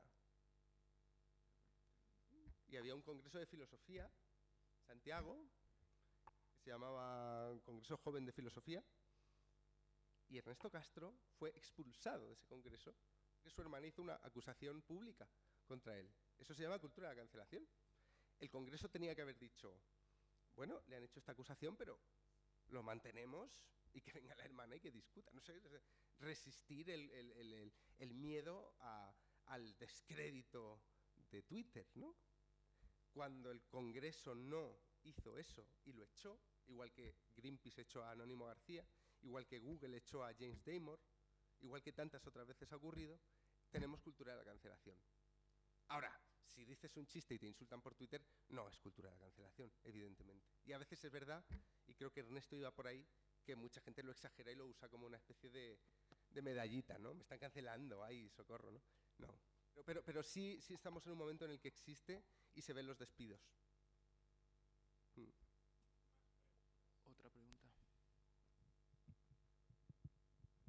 Hola. A ver, no es una pregunta. es una reflexión, mierda. Claro, no, es que quiero decir, todo el mundo pregunta cosas y a mí me apetece decir algo. Quería, quería felicitaros ¿no? por, el, por, por, los textos, por lo que habéis dicho, por el nivel de la conversación, por saber explicaros, por em, hablar de una manera clara y distinta, por em, exponer un problema que nos importa a todos. Entonces, para mí, desde aquí es un orgullo y un privilegio estar aquí y disfrutar de, por el amor de Dios, una conversación de nivel universitario. Eh, disculpar, igual estáis acostumbradísimos a ello, pero en el mundo en el que vivo no es normal. O sea, la gente no sabe explicarse, la gente no sabe hablar, la gente dice un montón de tonterías con una alegría enorme y escucharos a los dos eh, me llena de orgullo y de satisfacción, sin duda. Eso por un lado. Segundo, em, con respecto a lo que hablabais y que no pude interesarme más porque me, implica profundamente, descubro dos posiciones, una relativista, orteguiana, eh, eh, arraigada en, un, en, en, una tradición filosófica importante, eh, rigurosa, desgraciadamente absolutamente desacreditada, como comentaba Juan, porque ahora todo está desacreditado, no porque, decir, no porque sea particularmente falible, sino porque efectivamente, pues no sé, hablas de Ortega y parece que estás hablando de algún tipo de dinosaurio del Jurásico, ¿sabes? Sí, de Ortega y Pacheco. Sí, efectivamente, te remiten directamente a Ortega y Pacheco mucho antes, ¿no? A las rancio facts que, que a los textos de Husserl, por ejemplo, ¿no? Entonces, uno, me parece que eh, estáis eh, estás defendiendo ¿no? un, proceso relativista que después me ha sorprendido, ¿no? Esa especie de búsqueda del hecho me ha sorprendido porque va un poco en contradicción con lo que decías al principio. O sea, parece que la realidad y la verdad se escribe a través de las experiencias o de las sensaciones o de lo, decir, del receptor de diferentes acontecimientos Y luego, por otro lado, tú dices que ya ni siquiera eso, porque ya no hay, ni siquiera hay un interés, o sea, ya no hay un espectador, ya no hay audiencia, hay una especie de monguerismo internacional que de alguna manera ya no le importa si las cosas tienen sentido o no, sino que les gusta surfear en el nonsense, ¿no? Las dos me interesan mucho, pero me dan mucho miedo, en el sentido de que eh, creo que deberíamos tener un poquito de precaución con respecto a ello. O sea, soy tan relativista y profundamente orteguiano en un montón de, de momentos de mi vida, pero hay, un momento en el que es en el que de pronto veo que las cosas peligran y me da un poquito de miedo. Y ahí deberíamos eh, hablar no ya de, yo qué sé, de Kant o del noúmeno. ¿no? El noúmeno no es una cosa inalcanzable, eh, es una cosa que está ahí. O sea, hay hechos y hay cositas que pasan y son verdad y son una verdad aplastante y han pasado y se pueden averiguar con un sistema que se llama efectivamente científico y que se puede llegar a ellos de una manera ardua y complicada y esforzada, pero se llegan a ellos. Eso no quiere decir que eh, de alguna manera marquemos ahí el mundo de la verdad y la mentira, porque efectivamente el mundo de la verdad y de la mentira eh, forma parte del relato del eh, espectador, ¿no? del tío que interpreta lo que está ocurriendo. Pero no dejemos, por favor, no olvidemos de que hay unas cosas que pasan y otras que no pasan. Porque si perdemos ese norte, estamos eh, mucho peor que, que nunca. Mm. ¿no? A mí me da un poquito de miedo que las dos posiciones que estáis manteniendo sean una de un re relativismo, digamos, sensato y otra que, que de alguna manera ya está eh, vaticinando el fin del mundo. O sea, eh, decir, la gente no está interesada en la verdad. Eso es Pero estamos fuerte. en un nihilismo eh, reactivo, que es el suyo, Exacto. y un nihilismo nihilista, que es el mío. Pero creo, más o menos estamos de acuerdo en, en- Exacto, en- sí. en- en el análisis, ¿no? Lo, que pasa que Eso es lo que digo. Es que Sí, est- estáis sí, de acuerdo, pero por el amor de Dios, eh, que, que- que surja alguien. yo creo que la diferencia, Ignacio, a ver qué que, te parece que esto. alguien defienda que las Mm. cosas ocurren, Mm. ¿no? Claro, puede ser Eh, que la diferencia entre nosotros hoy, en esta conversación, sea que tú crees que la democracia es la solución y yo creo que la democracia es el problema, de manera muy, muy, muy, muy básica, pero ¿se podría re- reducir a eso eh, en relación a lo que decía Alex? La, Dime, dime, la es difícil de los pregunta, ¿eh? pero la política lo complica todo mucho porque ahí están las emociones muy implicadas. Desde luego, mm, yo sí creo que existe una realidad. Si ha dado la sensación de que relativizo la existencia de una realidad que me, me he explicado muy mal. Es, bueno, no, un- un- una realidad en el por eso, por eso fíjate, Alex, por eso al principio quise citar a Husserl cuando él distingue el, objeto y el objeto fenómeno, lo que yo percibo, y, propone la epogea como diciendo, suspendamos la duda, porque como no sé- porque si no, no va- es imposible avanzar. Entonces, su- suspendamos, aceptemos que hay un hombre agonizante. Aceptémoslo, porque si no es imposible mm, cualquier eh, de acuerdo. Exacto. Entonces, esa realidad es innegable. Yo creo que estamos de acuerdo todos en que existe esa realidad. Lo que pasa es que esa realidad tiene diferentes significados, según quien la observe. Que yo creo que eso es, por eso decía, una descripción, si no absoluta, si por lo menos comprensiva de lo que nos pasa con el problema de la verdad. Que lo que el médico tiene es un caso clínico y el pintor un cuadro. Entonces, hay que entender la posición que cada uno ocupa. La medida en que la entendamos, eso no significa negar la realidad, si es que ni Husserl, ni Ortega, ni los fenomenólogos niegan la existencia de la realidad. La condicionan al relato que yo hago. Y fíjate, uno de los grandes que yo creo posibilidad de, de- de- de- de observarla, de, de- pero para conectarla con el comentario de Alex, con, tu pregunta directa sobre la democracia, creo que ahí nos, mm, nos da bastantes claves de interpretativas otro gran intelectual de la época, que fue Walter Lippmann, que en, las facultades de Ciencia y Información se estudia bastante, y en las de Ciencias Políticas también. Lippmann, en su libro Public Opinion de 1922, hace justamente 100 años, tiene un capítulo titulado El mundo exterior y las imágenes en mi mente, que es el primer capítulo de esa obra, que os recomiendo que leáis porque Lippmann fue un gran periodista, dos veces premio Pulitzer, en la columna Tomorrow, eh, Today and Tomorrow, en muchísimos periódicos, fue un periodista que escribía muy bien, es muy fácil de leer y muy entretenido. Y en ese capítulo titulado eh, El mundo exterior y las imágenes en mi mente, dice Walter Lippmann algo que es evidente, pero que a lo mejor no hemos reflexionado lo suficiente. La mayor parte de mi conocimiento del mundo exterior no procede de mi experiencia directa con ese mundo exterior, sino del relato que otros me han hecho de ese mundo exterior. Digamos que ninguno de los que estamos en esta sala tenemos experiencia directa, directa de la realidad Afganistán, por poner una realidad. Ahí Pongamos, se nos escapan con esta... eh, pero estoy seguro de que todos, si dijeran aquí, eh, sometiéndonos al suficiente, al 5, al, al visto bueno, salgamos todos y digamos algo de Afganistán, estoy seguro de que todos seríamos capaces de decir un minuto sobre Afganistán. sin mal para el bikini. También estoy seguro de que diríamos cosas bastante parecidas, bastante parecidas. Pero hay, hay, hay cosas más interesantes respecto a la verdad. ¿Cuándo es un ser humano, o sea, el tema del aborto? ¿Cuándo es un ser humano, o sea, cuándo es un- ejemplo sencillo, ¿no? Claro, pero ¿cuándo es una persona? ¿Cuándo es una persona? Yo estoy a favor del aborto. Pero al mismo tiempo puedo pensar que estoy a favor del aborto y que puede ser un matar. no sé, y, y es matar, pero es un asesinato. o sea, ¿En qué punto es un asesinato en defensa propia? Como decía hay- era un italiano que decía, si el aborto es un asesinato, por lo menos tendrá el atenuante de ser en defensa propia. Claro, eh, mm, ¿Qué es el puto feto y en qué momento ese feto deja de ser material orgánico, desechable y se convierte en algo que- a a lo que no puedes matar? Claro, hay muchos debates como este en el que lo que es verdad se vuelve irrelevante respecto a la opinión. Porque eh, eh, yo creo que el aborto es el tema, el gran tema, o la eutanasia, por ejemplo, ¿no? Son temas en los que yo puedo sostener una posición eh, moral siempre que no preste mucha atención a lo que quizás sea verdad. Porque cuando el antiabortista te dice, yo creo que eso es matar a un ser humano, tú puedes decirle que es un fanático. Pero si te pones a discutir sobre qué es el ser humano, podrías llegar a la conclusión de que tiene razón y que sí, que tú estás a favor de matarlo. Entonces, ahí la verdad se convierte en irrelevante. Lo que importa es la opinión y sobre todo la opinión pública. Por eso hablo de la democracia. Democráticamente decidimos que a partir de esta semana la harina, eh, la leche, el huevo y el horno no están haciendo un pastel. O sea, que lo que hay ahí dentro, que, está, que, si no fuera interrumpido se convertiría en un niño, no es un niño.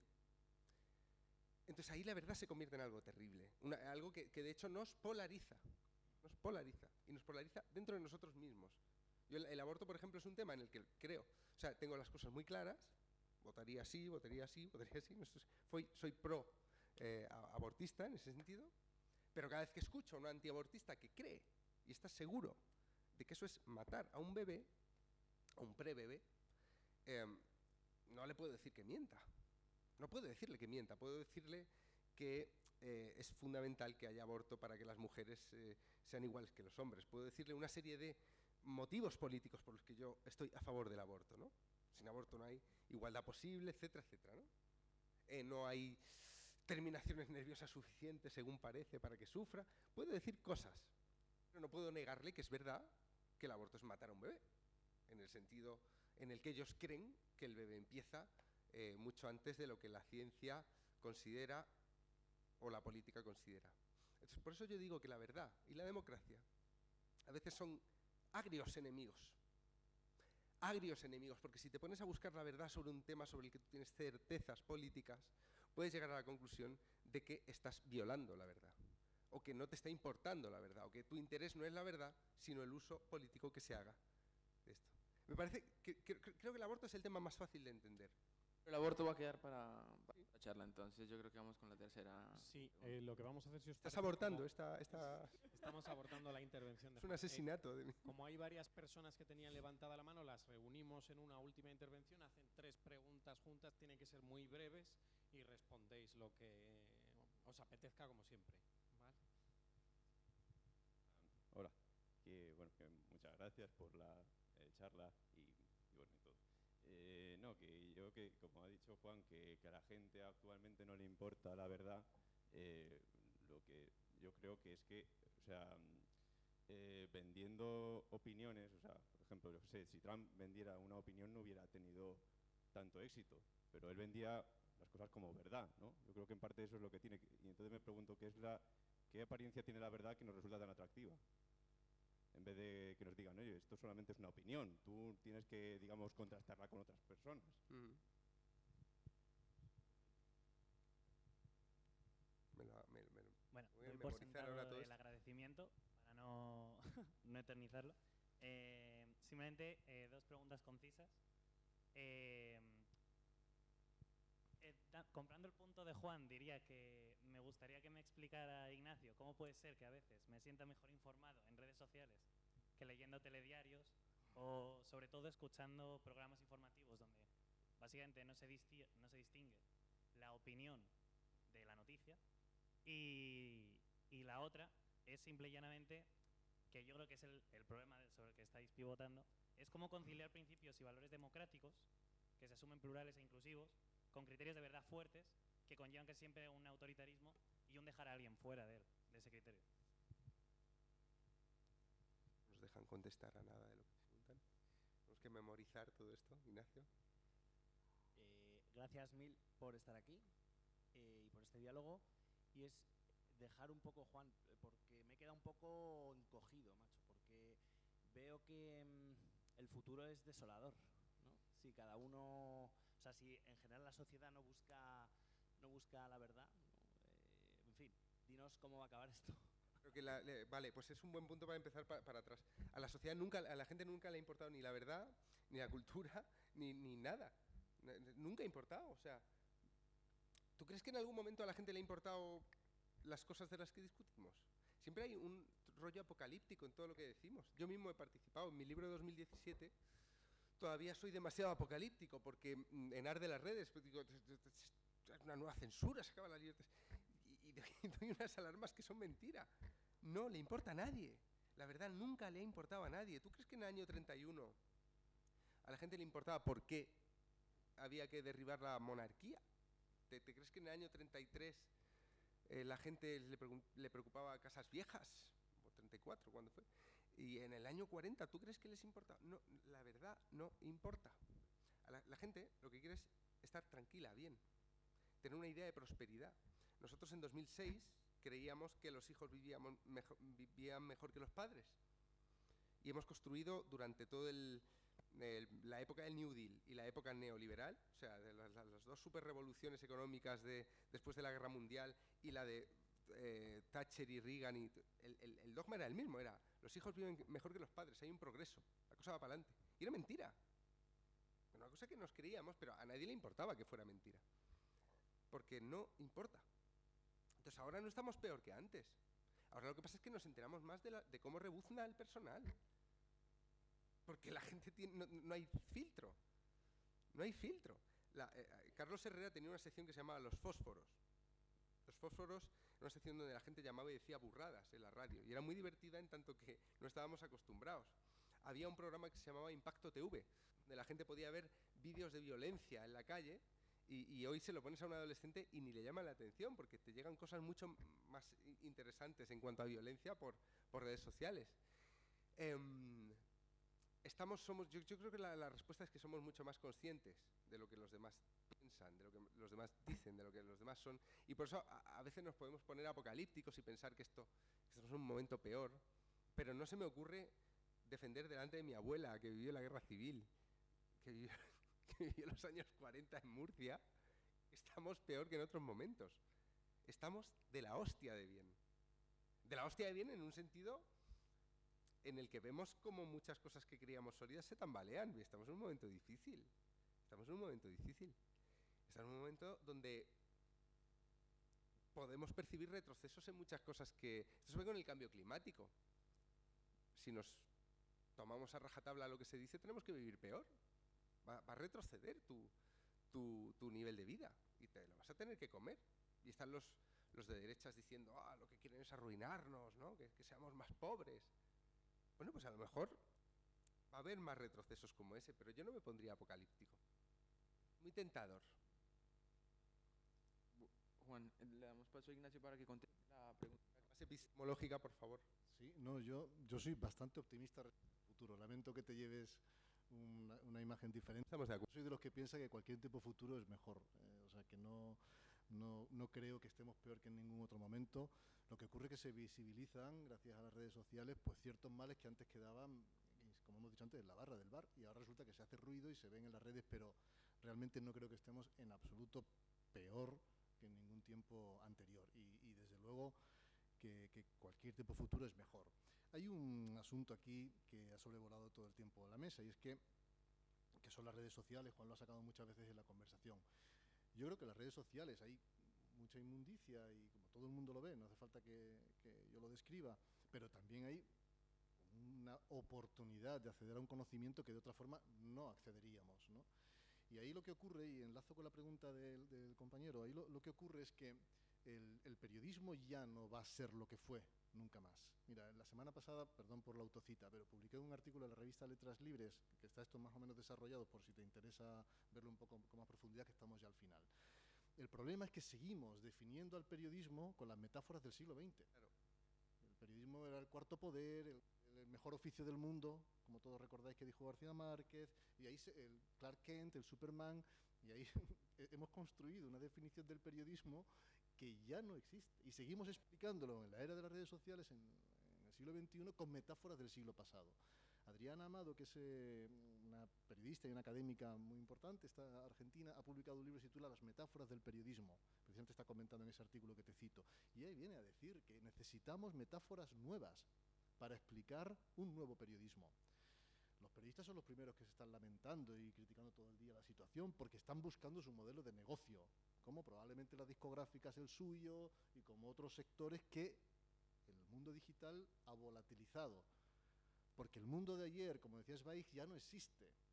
Pero eso no significa que tengamos que acabar como Zweig, suicidados en Brasil.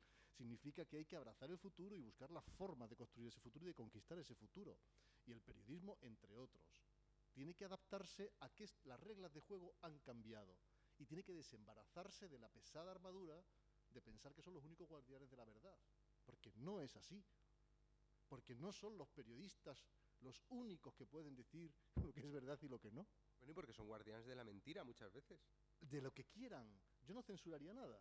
Yo tampoco. No censuraría nada. O sea que yo creo que ahí cada uno hay, hay, que, hay que confiar en la inteligencia de la audiencia.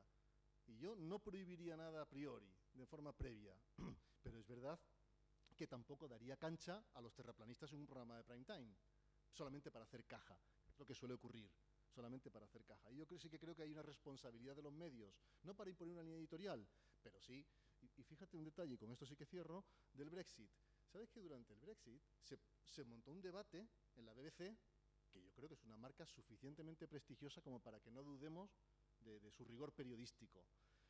Montó un debate para hablar de los beneficios económicos o no del Brexit y convocó a dos economistas, uno que estuviera a favor y otro que estuviera en contra. Cuando buscó uno que estuviera en contra, en fin, los tenía apuñados, tenía que elegir a uno solamente. Pero cuando quiso encontrar un experto que estuviera a favor del Brexit, le costó mucho tiempo a la productora de aquel programa encontrar a un economista a favor del Brexit. Finalmente lo encontró, porque obviamente hay gente para todo. Encontró a uno. Pero tú en tu casa, ¿qué percibías? Aquí hay uno que está a favor, y aquí hay otro que está en contra. ¿Tú qué percibías en tu casa?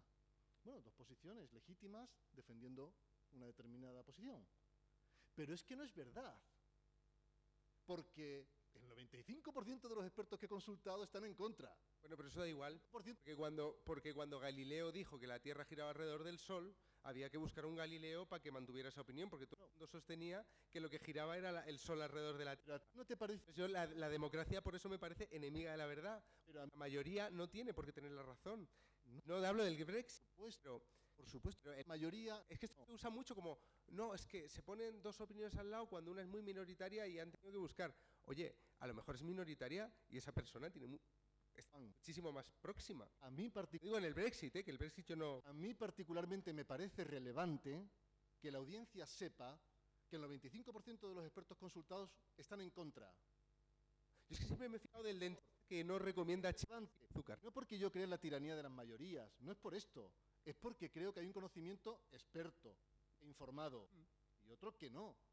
Y yo creo que es relevante ese dato, no para silenciar a los que estuvieran eventualmente a favor. No, pero sí para explicar, oiga, que me ha costado dar con usted. Mientras, yo creo que eso es relevante para la audiencia y, y, es honesto y es poner las cartas boca arriba. Y después usted saque su, escucha a los dos y saque sus conclusiones, que para eso estamos en una democracia. Y no creo en la tiranía de las mayorías, pero sí creo que hay que ser honestos con los lectores.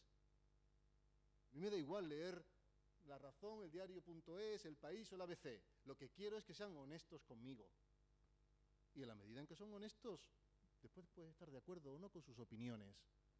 Pero con los hechos, si se establece unos procedimientos de objetivación periodística, que por cierto es un tema que nos hemos dejado en el tintero, y ya obviamente no da tiempo. Como tantos otros. Pero es que es distinta la objetividad científica de la objetividad periodística.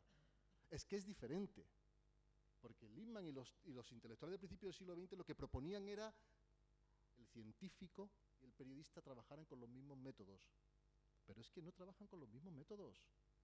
El periodista trabaja con otro tipo de procedimientos y de estándares que buscan la objetividad mm, como algo deseable, como una aspiración, quiero decir, un relato de los hechos comprobados. Eso es lo que buscan. Y Tuchman lo explicó.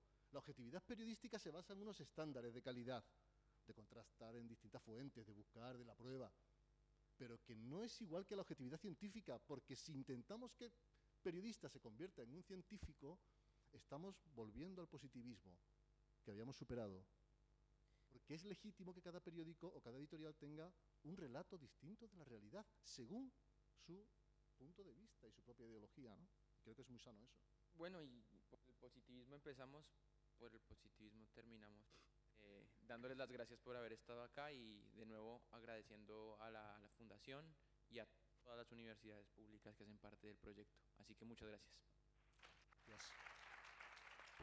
Has escuchado Bailando con Gigantes, diálogos sobre las grandes preguntas que nos interrogan, un podcast patrocinado por la Fundación Tatiana Pérez de Guzmán el Bueno.